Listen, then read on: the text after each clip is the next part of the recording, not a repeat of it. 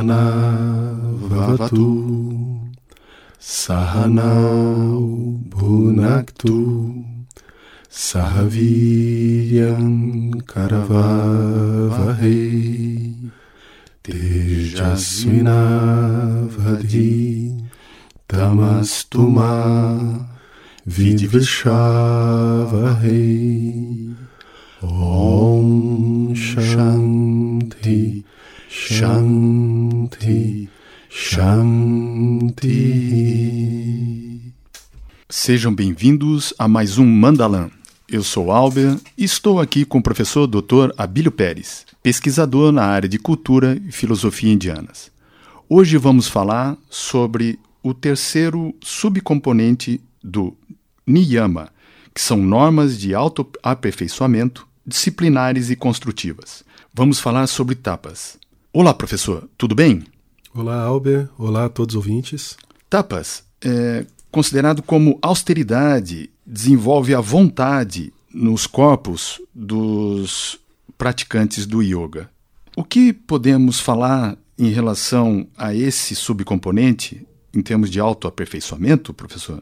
Tapas, em termos mais é, radicais, eu diria, eles são as práticas ascéticas dos renunciantes. Então, são aquelas pessoas que abandonam toda a vida social, toda a relação com a sociedade, com o universo do trabalho, até mesmo com a família, e vão, assim como o, alguns monges a gente tem no cristianismo, né, que vão morar de modo isolado. Então, o tapas, de modo mais radical, é, é esse é o seu significado.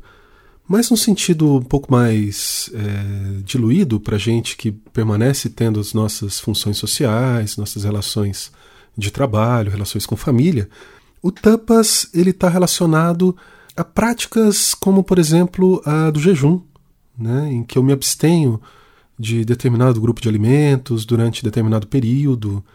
Então, comparando com o cristianismo, né, ele se abstém de carne vermelha na sexta-feira da, da paixão na quaresma. Ou é muito comum também fazer algum tipo de jejum durante os 40 dias da quaresma.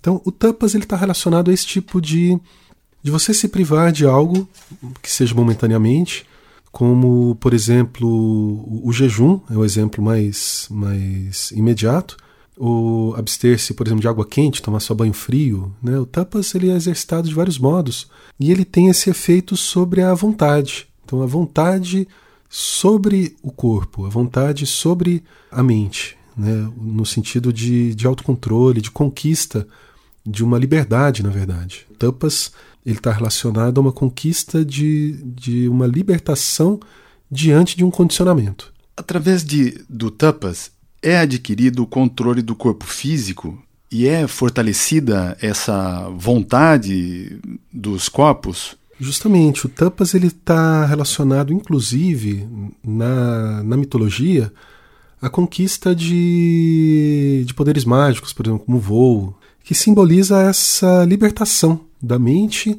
e do corpo em relação a condicionamentos. Então eu acho que eu não consigo ficar do nascer do sol até o pôr do sol é, sem me alimentar de grãos, por exemplo, né? só me alimentando de frutas e outras coisas.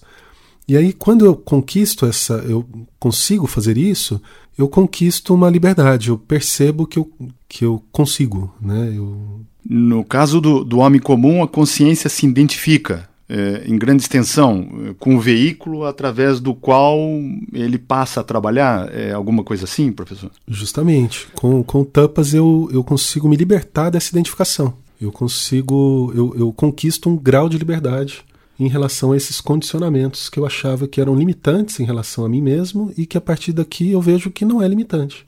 Normas de autoaperfeiçoamento, disciplinas construtivas, tapas, austeridade, desenvolvendo a vontade. Mandalã, muito obrigado, professor. Muito obrigado. Namastê. Namastê. Om Sahana Vavatu Sahanau Bhunaktu Sahaviryam Karavavahei Tejasvinavadhi Tamastuma Vidvishava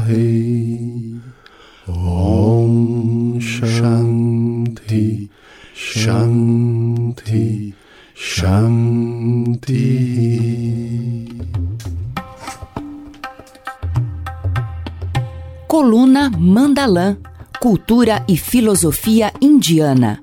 Contato com esta coluna pelo WhatsApp 999610943.